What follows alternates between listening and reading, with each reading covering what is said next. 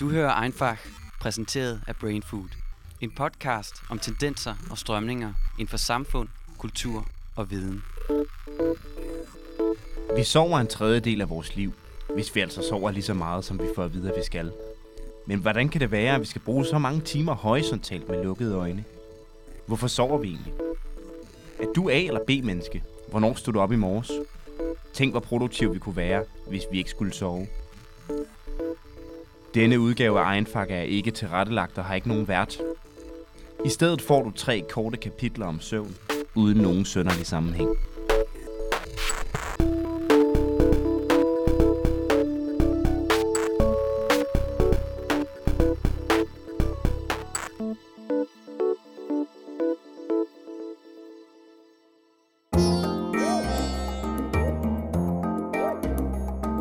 Kapitel 1.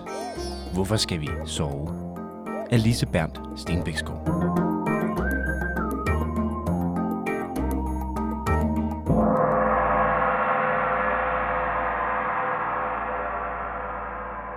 Jeg hedder Birgitte Rabeck Konum, og jeg er søvnforsker på Rigshospitalets Glostrup afdeling. Vi forsker i søvnsygdomme og mekanismen bag forskellige søvnsygdomme. Det er sådan det overordnet set, og mere detaljeret handler sådan lidt om, hvordan immunsystemet interagerer med hjernen, og hvordan søvn påvirker det. Øh, Det, det der først og fremmest sker, det er, at man mister bevidstheden. Det er, det, det er egentlig det allermest øh, kendetegnende ved søvn. Og øh, det kan, man kan så måle, hvis man måler på hjernen, at den går over i en anden tilstand, hvor der er en anden type elektrisk aktivitet i hjernen, øh, som er ja, så meget kendetegnende for søvn, men også meget variabel hen over natten. Så der er både stadier med meget dyb søvn, og så er der sådan drømmestadier med egentlig mere mere hjerneaktivitet, som minder om vågen tilstand, men hvor man så stadigvæk er, ikke er ved bevidsthed, og hvor kroppen heller ikke kan bevæge sig. Der, er- de to typer søvn er god for hver sin ting. Dyb søvn er god for den her genopbygning, og restituering, øh, udvaskning af affaldsstoffer, og drømmesøvn ved man ikke helt så meget om, men er formentlig utrolig vigtig for indlæring. Så altså man kan sige, at de to stadier tjener hver sit formål og er lige vigtige. Man kan ikke undvære nogen af dem. Hypotese, som vinder rigtig meget frem de her år, det er noget, der hedder synaptisk homeostase. En synapse, det er en forbindelse mellem to hjerneceller. Det er der, hvor de mødes og kommunikerer. Og det siger sig selv, at synapser er super vigtige for hjernens funktion. Fordi øh, hjernecellerne sender konstant signaler til hinanden, og det er også sådan, man laver og hukommelse og alt er, er ordnet på den måde. Så de her synapser, de er super vigtige. Og når de bliver brugt i løbet af dagen, så vokser de. Det er den måde, hjernen ligesom markerer, her er noget vigtigt, her er noget, vi skal huske, så gør jeg forbindelsen stærkere, den forbindelse, der blev brugt til det. Og hvis det bare blev ved på den måde, så ville der til sidst ikke være mere plads. Fordi de vokser faktisk fysisk, ligesom man puster en ballon op sådan, puff, så bliver de større, de der synapser. og det man så har vist er, at under søvn, så skrumper de igen. Og så skrumper de alle sammen lige meget. Så dem, der ligesom er vokset i løbet af dagen, de bliver ved med at være de største. Men nu er det bare alle sammen blevet lidt mindre. Og på den måde kan der være plads til noget nyt den næste dag og den næste dag. At der bliver nødt til at blive ved med at være opretholdt en balance i, hvor meget hjernen fylder. Fordi ellers så kan den ikke være der til sidst. Det er den. Ja, så maser den sig bare ud på kraniet. Ja. Øh, så det er noget, og der er nogle rigtig fine forsøg med dyr, hvor man viser, at det faktisk forholder sig præcis sådan der. En anden ting, en anden teori, som også vinder meget frem, hvor måske spiller de to sammen, det er, at der under søvn end, der ændres væskeflowet i hjernen.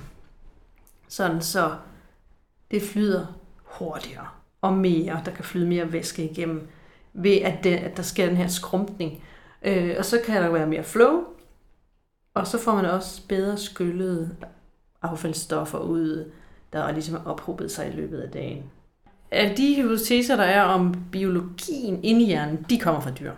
Men vigtigheden, det kommer faktisk fra en hel masse menneskestudier, som, hvor man kan jo godt tage øh, unge, raske mænd er det typisk øh, studerende, som man tager ind i et laboratorie, og så lader man dem sove for lidt i 14 dage under helt strengt kontrolleret forhold. Men der kan man så se, hvordan deres hjernefunktion forringes. Først så lader man dem sove 8 timer per nat i nogle dage, for at være sikker på, at de er udvildet. Og så sætter man dem så på et eller andet skema, og der så har man så nogen, der sover 4, og nogen, der sover 6, 8 og 10 for eksempel. Og allerede efter to dage, så bliver de ringere dem, der sover 6 timer og 4 timer.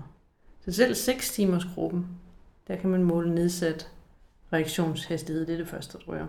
Og så ryger evnen til at lære nyt, huske ting, og efterhånden så bliver man dårligere til at håndtere stress. Man reagerer uhensigtsmæssigt, altså mere aggressivt, eller dummere, simpelthen bare dummere, ja. Øh, og man bliver i dårlig humør og sådan noget. Det der kommer sådan lidt hen ad vejen, de der effekter.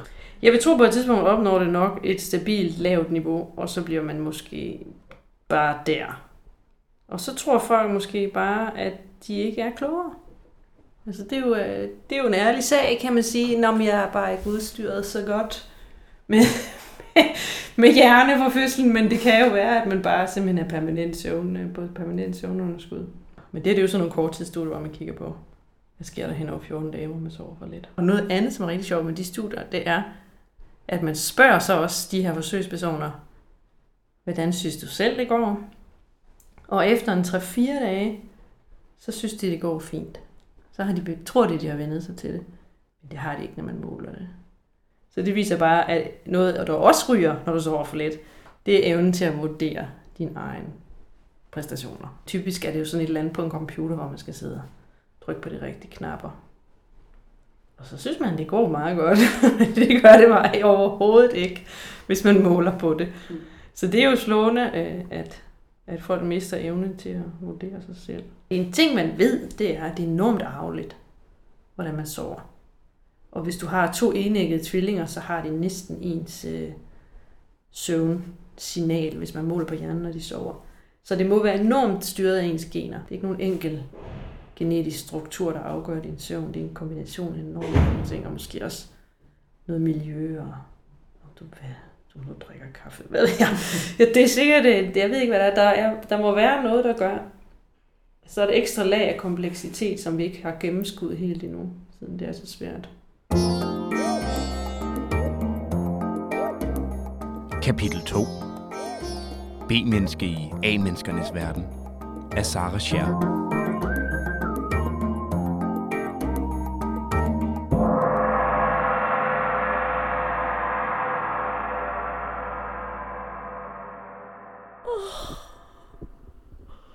Oh. Godmorgen. Øhm, jeg er lige vågnet. Klokken er lidt i 11. I dag skal jeg ind og interviewe Camilla Kring. Hun mener, at vi har brug for et øh, samfund, som understøtter alle forskellige døgnrytmer.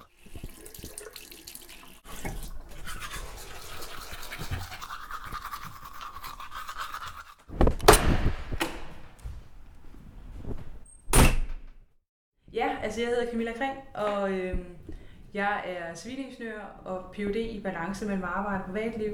Og så er jeg forfatter. Jeg har blandt andet lige skrevet den her bog, der hedder Jeg er B-menneske, kampskrift for et samfund, der understøtter alle døgnrytmer. Det her med, om man er A-menneske eller B-menneske, det er jo nok et koncept, som de fleste kender og snakker om.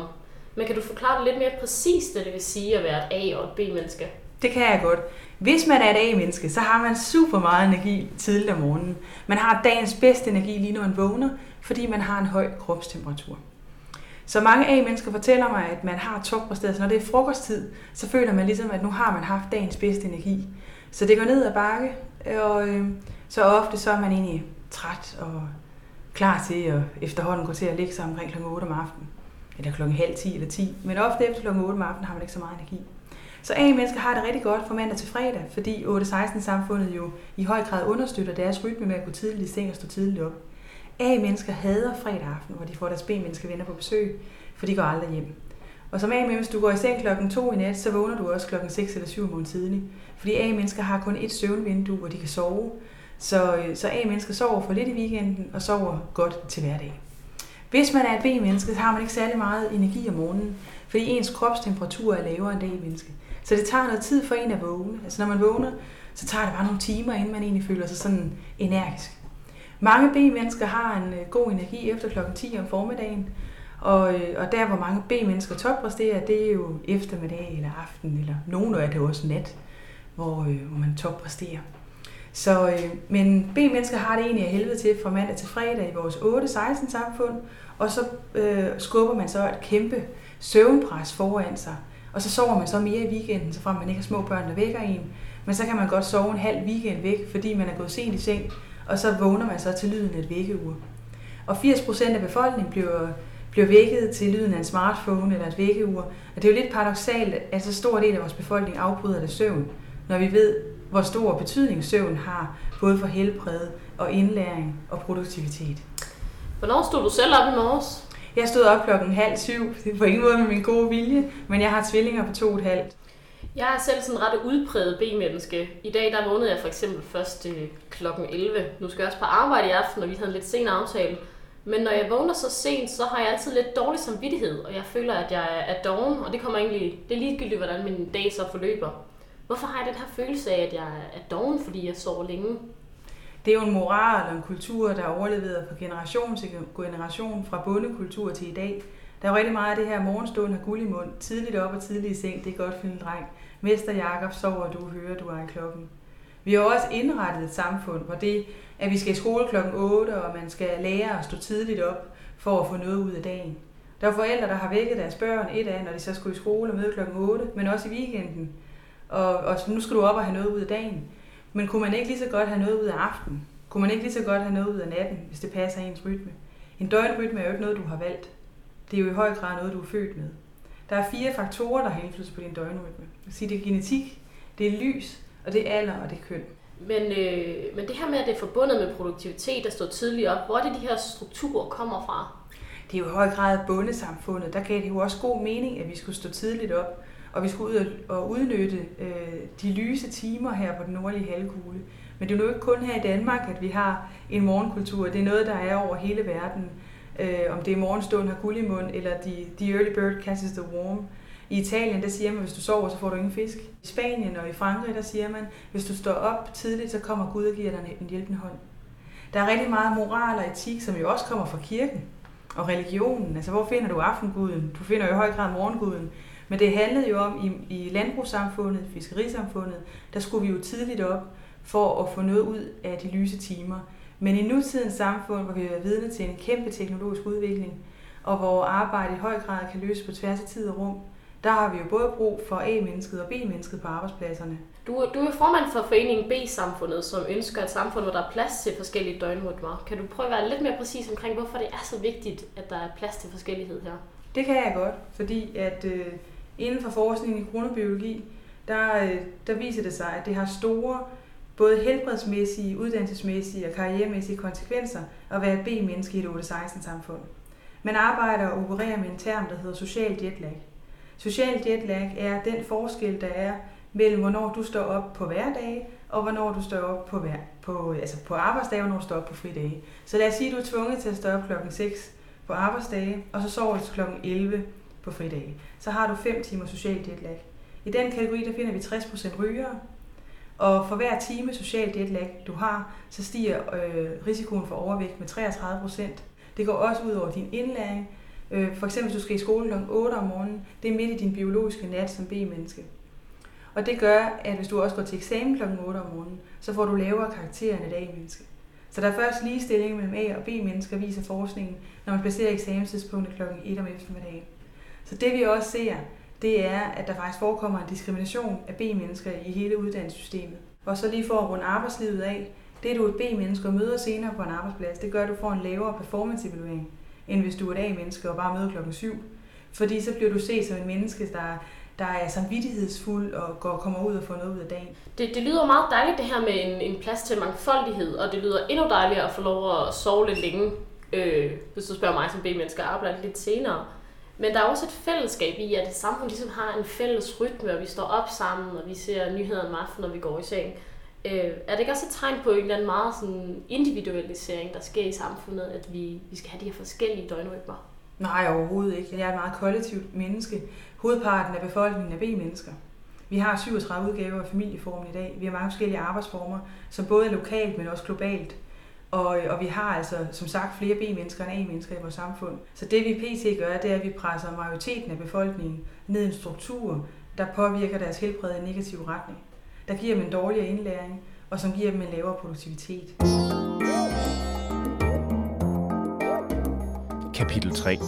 Søvn i det neoliberale samfund af Mikkel Nørgaard Jørgensen.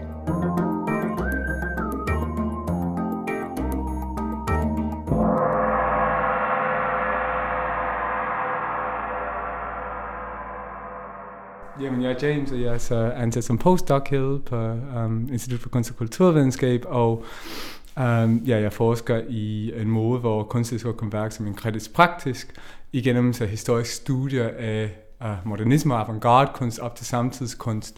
Um, den måde, der prøver at gribe ind i um, for eksempel finanskrisen uh, 2007-2008 og, og de protestbølger, som har efterfulgt.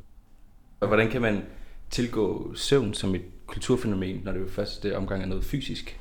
Jamen, den er også et ret social praksis, kan man sige. Altså, er en af de mest private sociale praksiser for mange mennesker. Ikke? Altså, man sover tit alene i egen værelse, eller med en kæreste, eller måske med et hele familie, men den er ikke primært en socialt altså fænomen, medmindre man sover udenfor.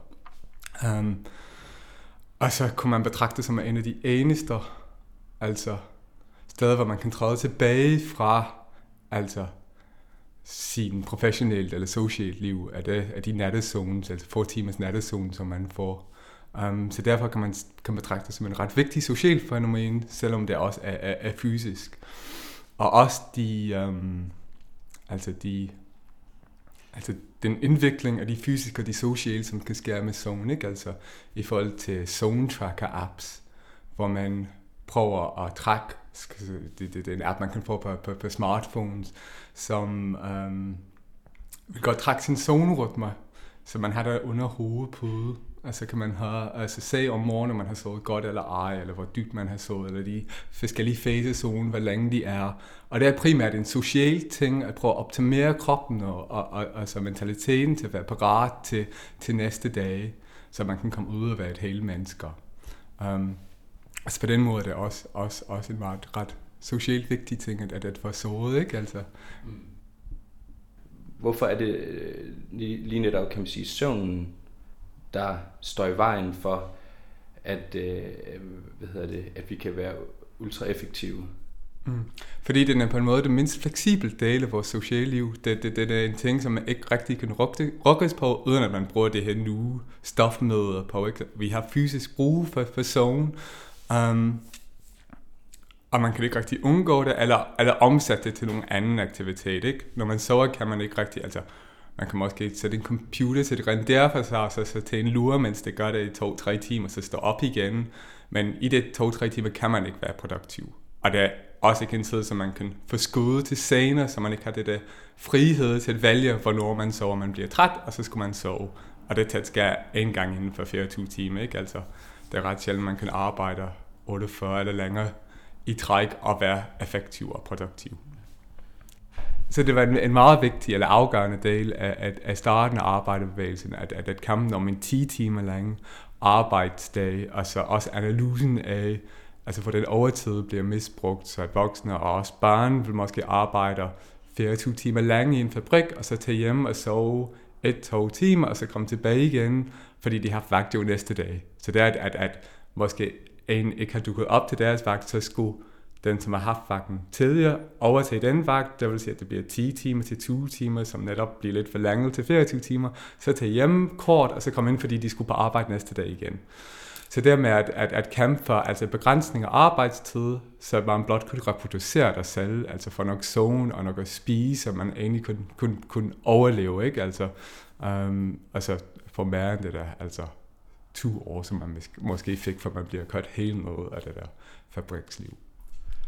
Men hvordan kan det så være, at det er en kamp, vi skal tage igen nu?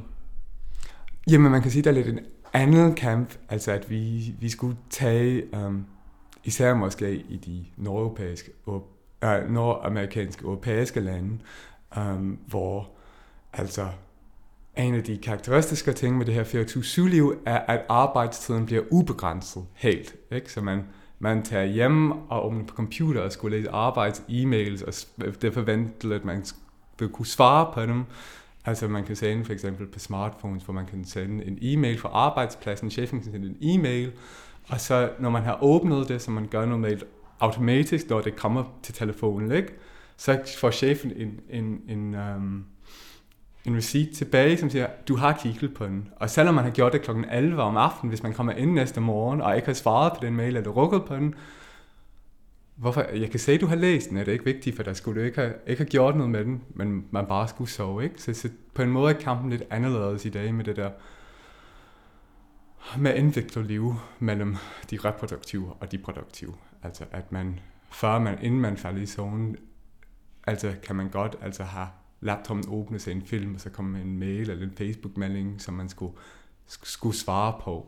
Um, så man kan sige, at det måske har spredt sig lidt mere ud, det der 24-7, altså måske i starten af arbejds, arbejdebevægelse var det meget med en direkte konfrontation med arbejdsgiveren og kapitalisten, at vi kan ikke rent fysisk arbejde så længe, ikke?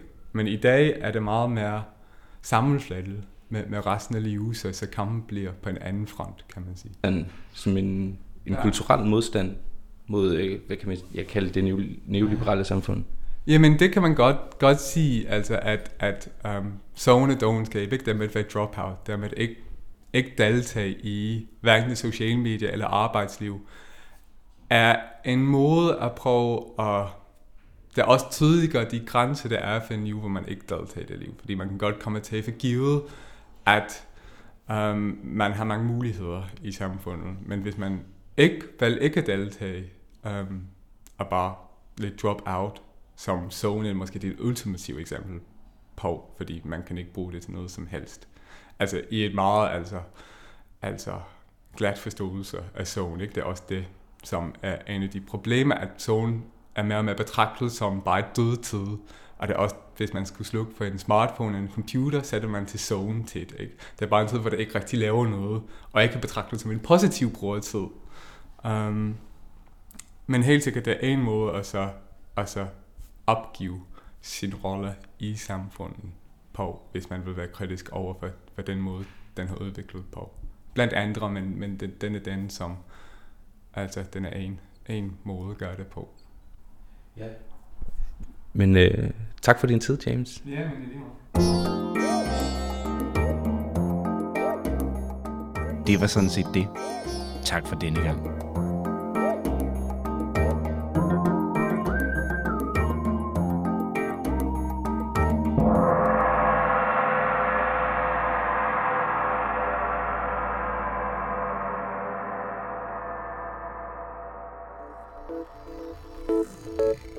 Mindfuck er produceret på Hindenburg Journalist Pro.